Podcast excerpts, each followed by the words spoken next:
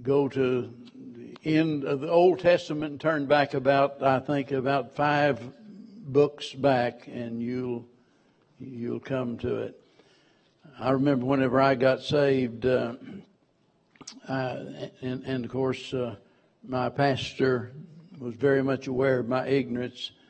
And so I think he did it just for me, but just about every service he'd say, turn to whatever book, and then he'd try to uh, spend time leading some of us to it, you know, that wasn't familiar. He, he could have said, turn to the book of John, and I wouldn't have had any, you know, had no idea where to turn uh, at first.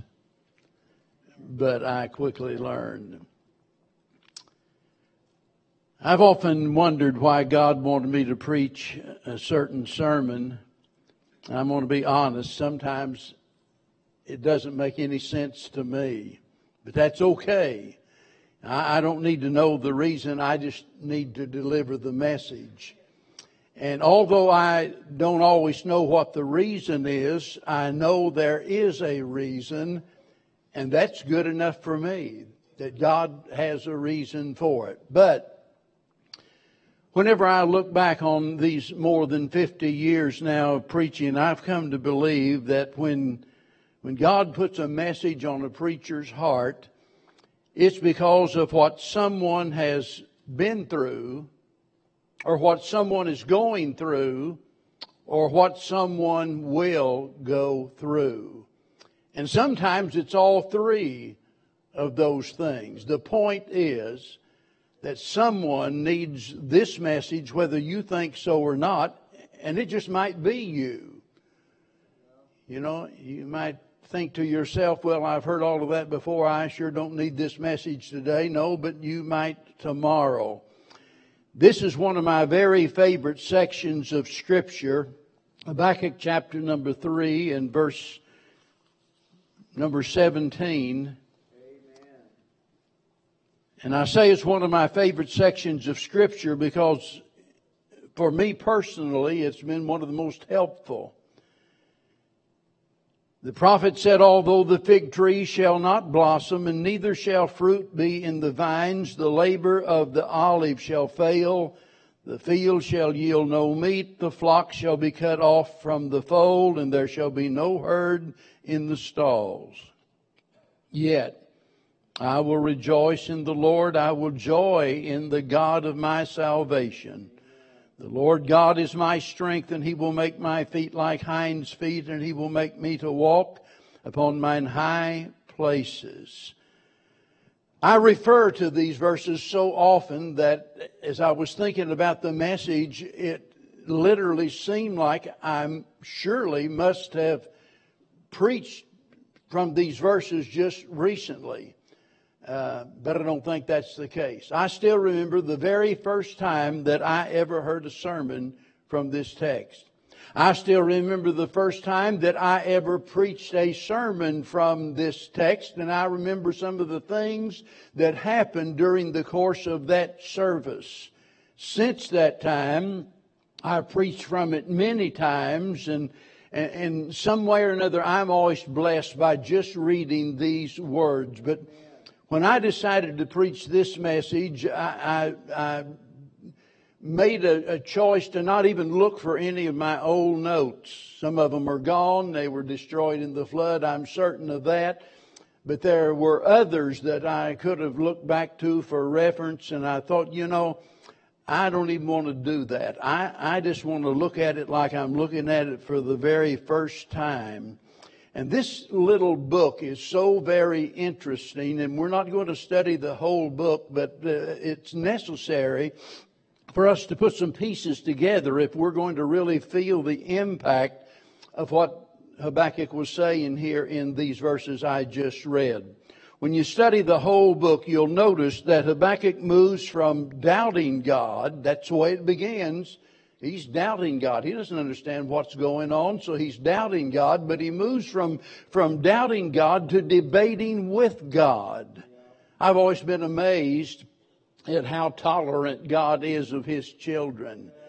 Boy, whenever you think about, especially in the Psalms and the times that the psalmist just came right out and said, Lord, you're mistreating me. You're treating me like an enemy.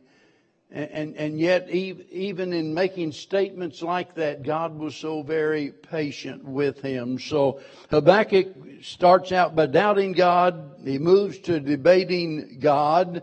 And then he moves to defending God. And now he ends up delighting in God. In other words, he is telling us that he has learned about responding to tough times in his life. And here in these verses I just read, we see that he had made a choice to rejoice. Listen, troubles and trials are a fact of life, and, and th- there's no way out of them. I mean, it's going to happen sooner or later. And we can't choose whether we're going to have them or not, but but we can make a choice in how we respond to those troubles and trials. And this, this, at least in my thinking, is one of the most tremendous testimonies to be found anywhere. It teaches us that we can choose our response even when we cannot change our circumstances. I've heard people say, in regards to several different things, my life is over. Uh, uh, you know, this happened or that happened. My life is just over.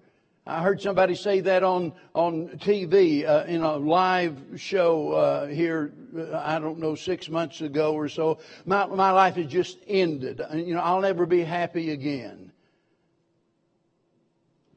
God forbid that we ever get to the place that our happiness depends on things that happen in this world. We've got a choice in this. If we're a Christian, we've got a choice in how we respond to these difficulties. Now, most of our complaining has to do with the fact that we haven't been counting our blessings. Because for the child of God, the blessings always outweigh the burdens. I don't care what you're going through. You say, yeah, but I got cancer, less than six months to live. I'm bankrupt living on the street. You don't know how bad I've got it. But if, listen, if you're a Christian, your blessings outweigh your burdens because you are a joint heir with the Lord Jesus Christ. You're just going through that. I, know it's not easy, but you're just going through that. Are you, are you with me? You're just going through that. You've got eternity as a child of God, as a joint heir of Christ. So regardless of how you feel or what you think, your blessings always outweigh your burdens as a child of God. The problem is this. The problem is that although we have a choice in how we respond, we don't always choose wisely. We don't.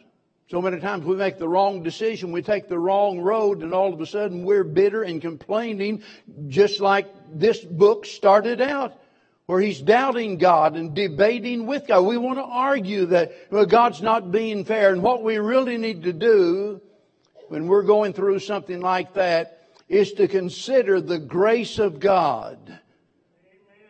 That is the undeserved favor of God. Suppose God withheld all of these things from you.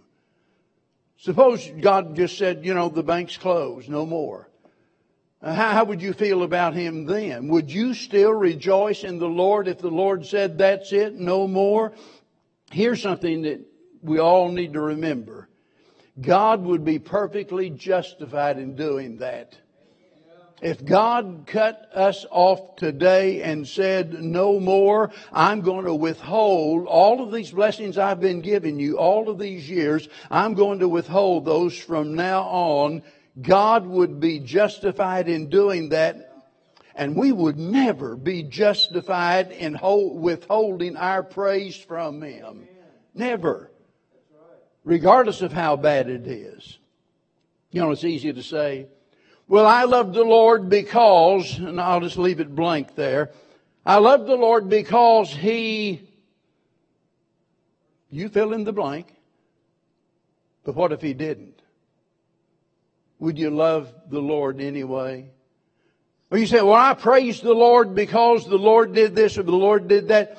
But would you still praise Him if He didn't? I guess you could say if all you had was God, would that be enough to make you happy?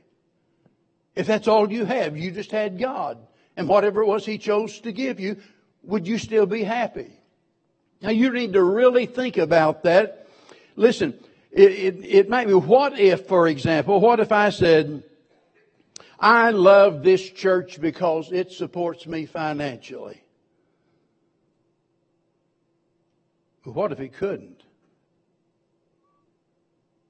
Should my love for the church lessen because the church got in a situation where it said we don't have any money in the bank? Or what if, for example, uh, the, your wife said, I love you because you're wealthy?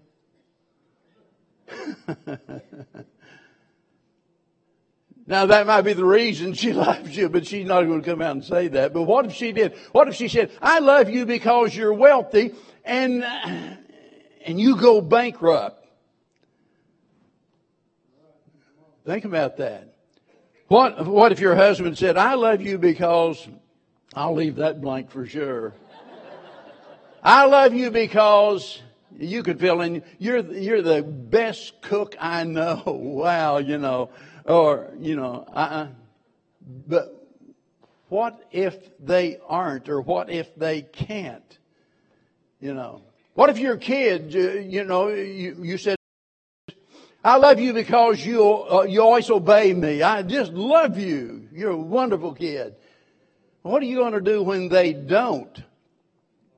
Now I mention that because this is the kind of love that some people have for God. They love, quote unquote, they love Him as long as He gives them certain things. But what if He stops? You know, like so, someone said, we don't love God because life is good. We love God because He is good.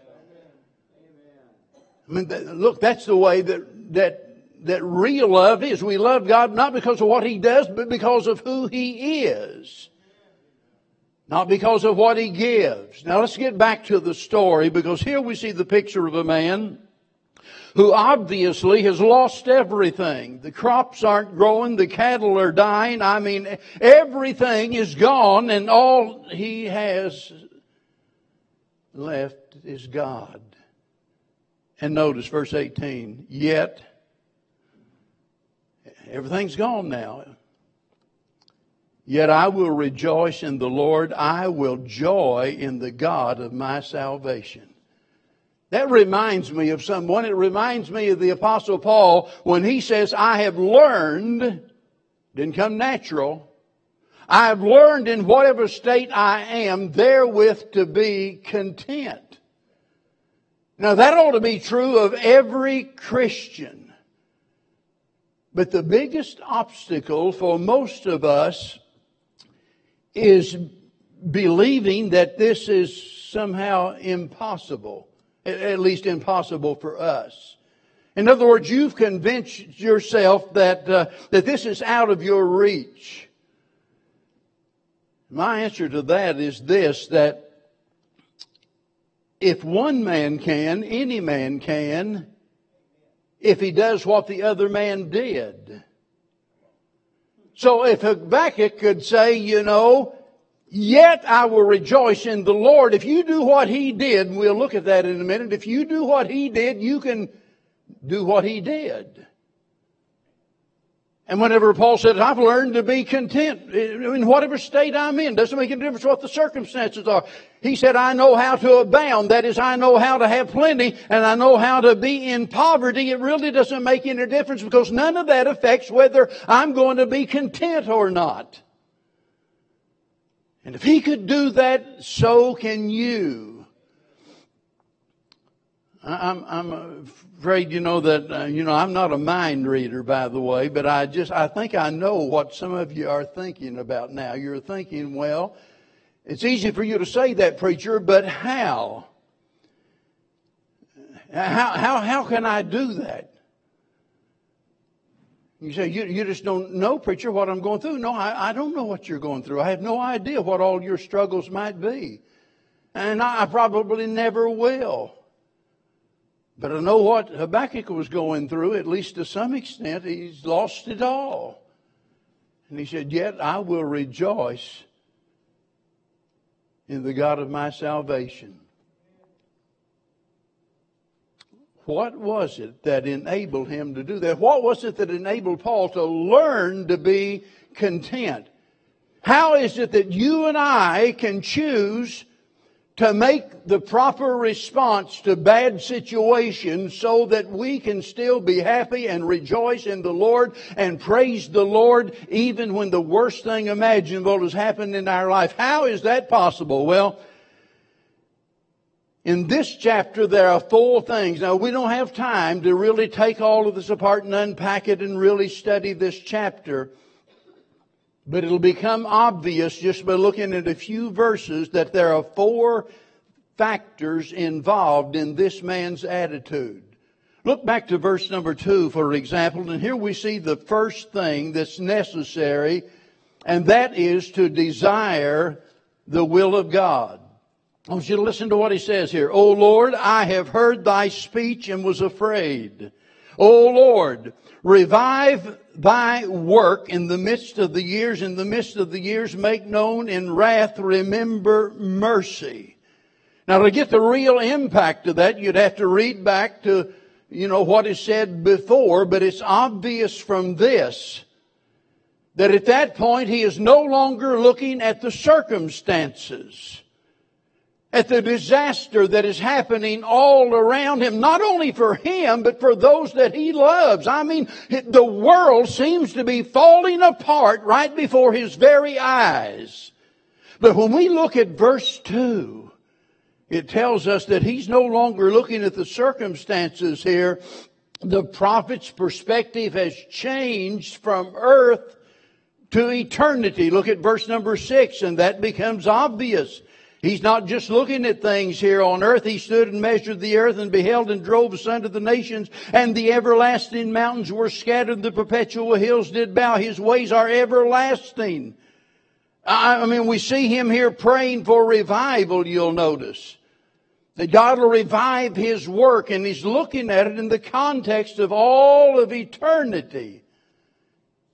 Instead of pouting, he's praising God because he realizes that only eternity will reveal the great things that God is going to accomplish through these difficulties. And that's why Paul said in Romans 8, 18, he said, you know, these things, these troubles and what have you in life, you, you can't compare them to the glory that awaits.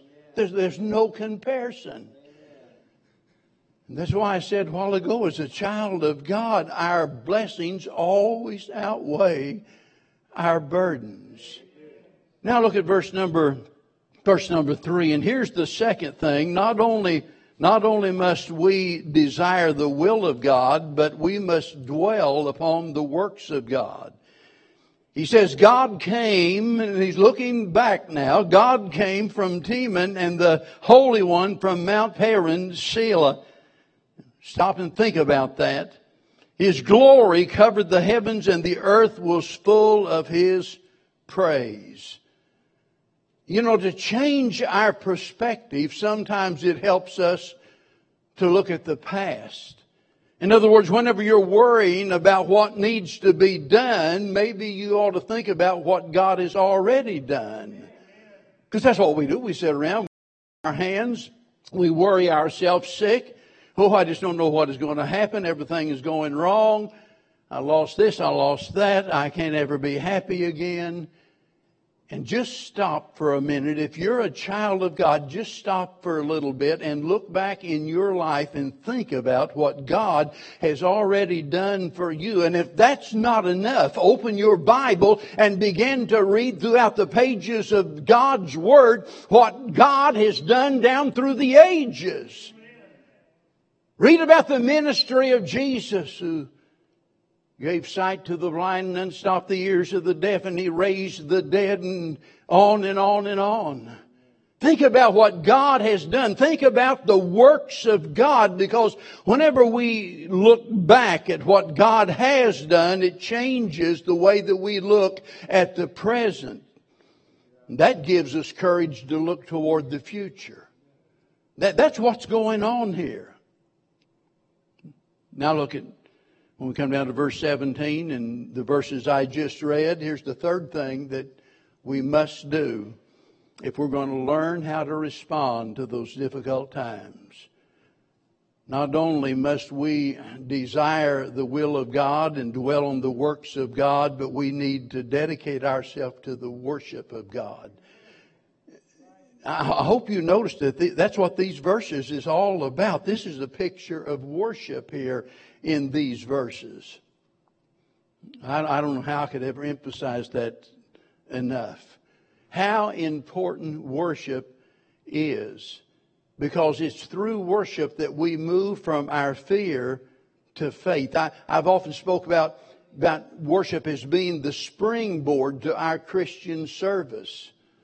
So many people think, well, you know, I, I, don't, I don't, I don't need the church, and we got too many Lone Ranger Christians that think they can make it on their own and go out and, you know, I love the Lord enough. I don't need the church. They'll just drag me down, blah, blah, blah. Let me tell you, you need to worship with God's people because there's so many times, you know, that we come together and all of us have been struggling all week with our difficulties and we, we just need something to propel us out into the, the week ahead. And that's like a, a springboard. Amen. Remember so many times back whenever I was a kid and we had the old clothesline prop. You had mom was hanging up clothes, and every clothesline had a prop. I mean, because when you put the clothes on it, I mean, it's going to drag the ground, get the clothes dirty, so you had to prop up the clothesline. Look, that's that's the way it is with our worship services. We need something to prop us up, hold us up, and to keep us going. And it's through worship that we develop what, well, I guess some people have called it a thank God anyway attitude. That's kind of the way it ought to be. Thank God anyway. You know, I, I, didn't vote for this to happen, but thank God anyway. I don't mean that you have to thank God for your, you know, for your disease. I don't mean that you have to thank God for this or that, but you can thank God for being God. And thank God for all that He's done for you and promised to do in the future. We need that thank God anyhow attitude. Somebody suggested several years ago there's a reason for that. Number one, His sovereignty never changes. God is God. He can do anything He wants to. He does do anything He wants to do. Nothing ever uh, comes into your life unless God allows it. Now, it might be something that God did not, you know, plan specifically for you. It might even be something that, you know, that is Mm-hmm. in one way not even within His will normally, but God allows it. Are, you, am I making sense? In, in, in other words, God either plans it or God permits it. God said, you know, I, I know this, this, this is going to be a painful thing. You made a choice. This is what you wanted to do. And the only way you're going to learn your lessons for me to let you do it. And so God permits some things that normally He would not have chosen for us. God is sovereign and whatever He decides to do, that's what He's going to do. And that never changes. Secondly, His salvation never ceases. So we can thank God anyhow. His salvation never ceases. Somebody has failed you or you have failed everybody. Whatever the case, salvation never ceases. God doesn't have any orphans. I mean, look, if you're a child of God, you'll always be a child of God. Not only that, His strength doesn't collapse. I'm so glad for what it says there in Hebrews 13. Jesus Christ the same yesterday, today, and forever. Amen. Boy, you can rest your weary head on that. His strength never will collapse. Whatever he did, he can still do. You can depend upon him. And we remind ourselves of that when we gather to worship God. Dedicate yourself to worship. There's so many people say, well, boy, I've got so many troubles in life. I just don't feel like going to church. You know, I just sit there and I worry and I fret and I don't get anything out of it. Let me tell you, you never needed to be in church any more in your life than when you've got problems. You need what nothing else can, can possibly provide for you. You need to be with God's people with your attention upon God. But then there's a fourth thing. And I think this is the one that generally gets overlooked. In fact, whenever I think back over any message I've ever heard on it or anything I've ever read about it, verse 19 just gets lumped in together with verse 17 and 18. But there's something different about verse number 19. And I think it's important. Remember, I said there are four things that we need to do. We have to, we have to have a desire for the will of God, dwell upon the works of God, dedicate ourselves to the worship of God. But look at verse number 19 tonight, uh, uh, uh this morning. Verse 19 tells us that we need to decide to witness for God. Notice he says, the Lord God is my strength. Now notice he's been talking here about the situation and he's talking about what he is going to do. That I'm going to rejoice in the Lord. I will joy in the God of my salvation. But he changes now from praise to a proclamation. It's as though now you know, he has been looking up to God and praising God and now he turns to the congregation and makes this proclamation telling them who he discovered God to be. The Lord God is my strength. He will make my feet like hinds feet and he will make me to walk upon mine high places. What a great way to end this book. Instead of being focused on the problems, notice his eyes are upon God. That, that's where we all should be looking. I, I don't know your life story. There's some here this morning without any doubt that are in poor health. And you, that has a way of wearing you down sometimes.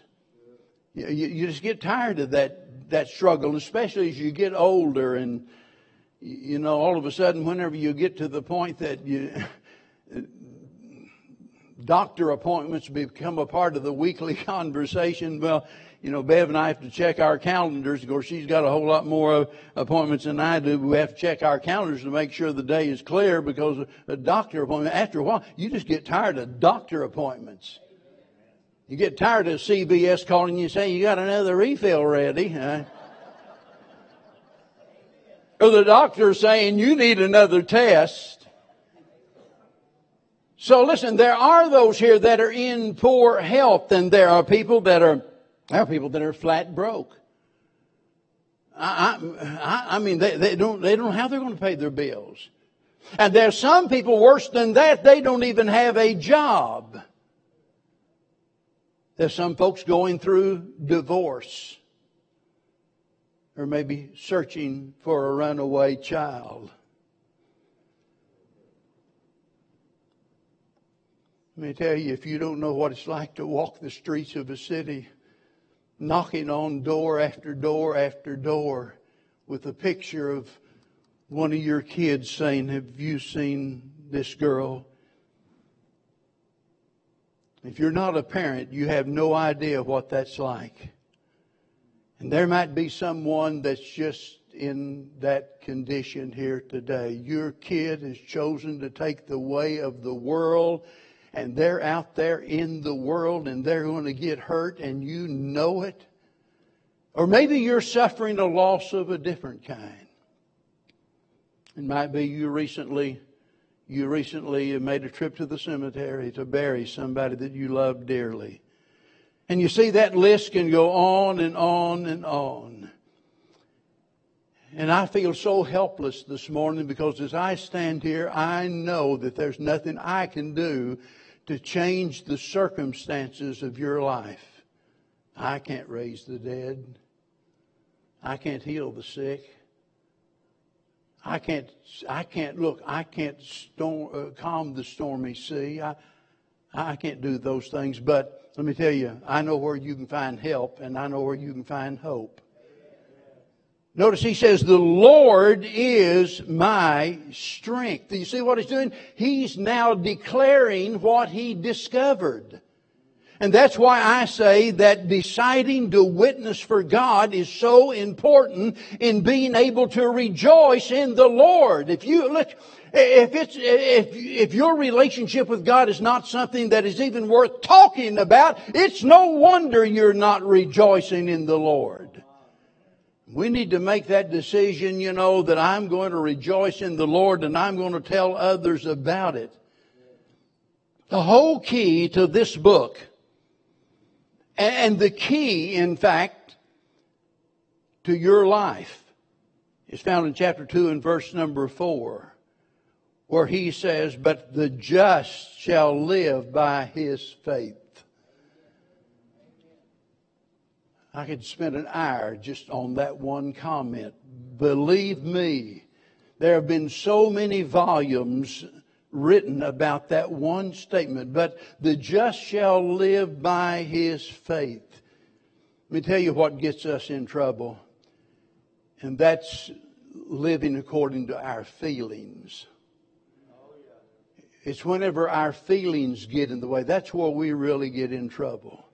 Now, there's not anything wrong with feelings. You can have good feelings as well as bad feelings, but, but you make a mistake to ever be driven motivated by any kind of feelings. It's not about feelings, it's about faith.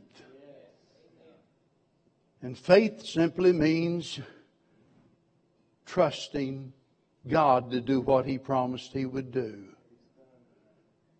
And that's what He's saying the just shall live by His faith. That's what Habakkuk is doing. He says, The Lord is my strength. And it's when we put our trust in the Lord, first of all, for salvation, but secondly, even after we've been saved, remember, the just. Uh, this is talking about those that have been justified, those that are living righteous, those that are God's people. The just shall live by his faith. By the way, the Bible says, and whatever is not of faith is sin.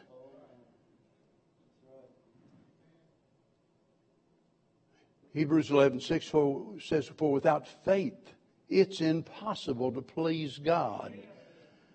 You know, some people do everything under the sun. They'll read their Bible and say their prayers and give their money and do everything in the world. Why? Because they want to please God, but then they refuse to trust God whenever the, when the sky is falling.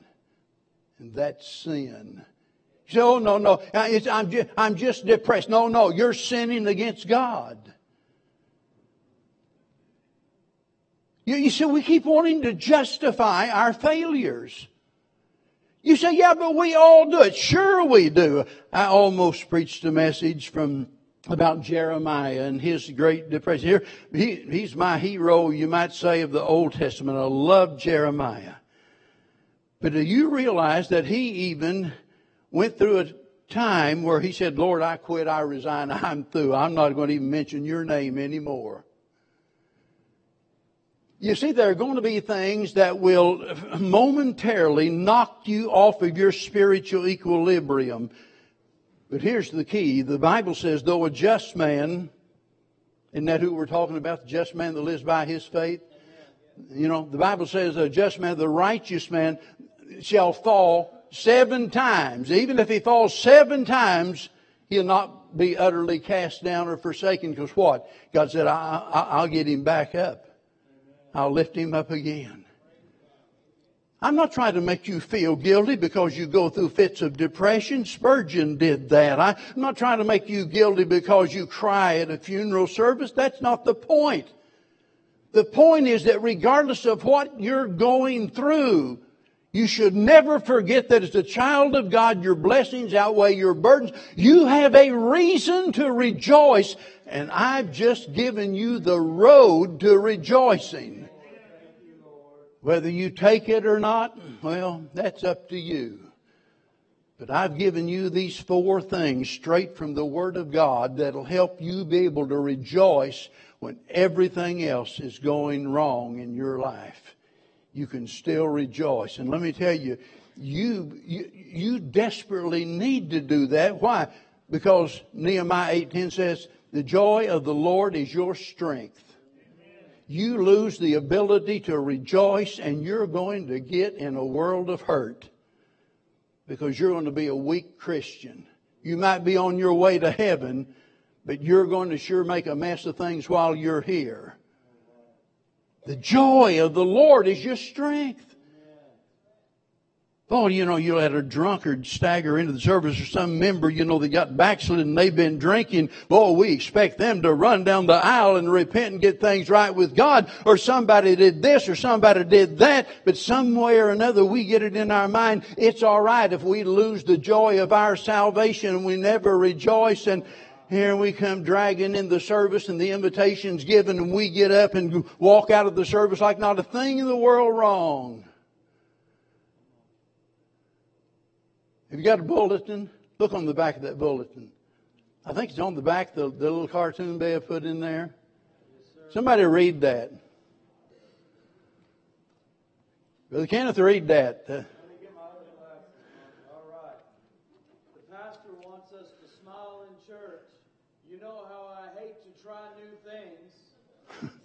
Now, that was the old woman, you know, saying to the old man, Pastor wants us to smile in church.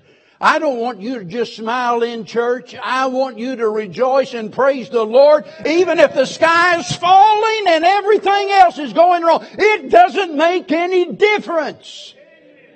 You say it makes a difference to me. That's what the problem is. You're too worried about the difference it makes to you. Think about the damage that it does to the testimony of God when we drag around like God is dead or God has mistreated us.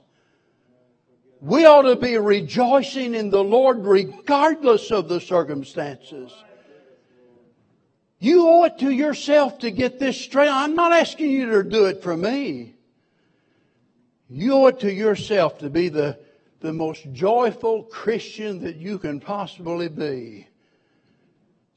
Whatever, what, look, whatever the difficulty is, whatever your response has been, you can change all of that right here this morning say, you know, I've been making bad decisions all of my life in regards to my circumstances, but this is going to be a new day. I'm going to head down a new road. I'm going to desire nothing but the will of God and do nothing but the work of God. I'm going to get back in church and worship God and then I'm going to get out there and I'm going to witness to everybody else about what a great God I've got. Amen. You do that. You do that and you'll be able to do what he did. Amen. Let's all stand. Father, Lord, how we thank you for giving us the record of the great things that you've done. And Lord, we, we see over and over again as we look back through the pages of your, your precious word, how good people have fallen over and over again.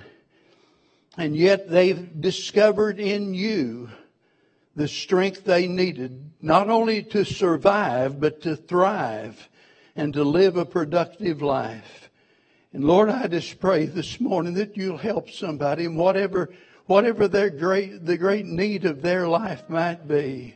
Whether it's salvation or whether it's somebody that although they're on their way to heaven, they're just really having a, a miserable time of it. God, help them this morning. Help them to see that joy is possible. That contentment is really truly possible even in this life and under these difficult circumstances. And I pray this morning each and every one of us might make the choice to go down that road. For we beg it in Jesus' precious name. Amen. Now, we, as we stand and while we sing, we invite you to come this morning and do business with God, whatever it is that He's laid on your heart.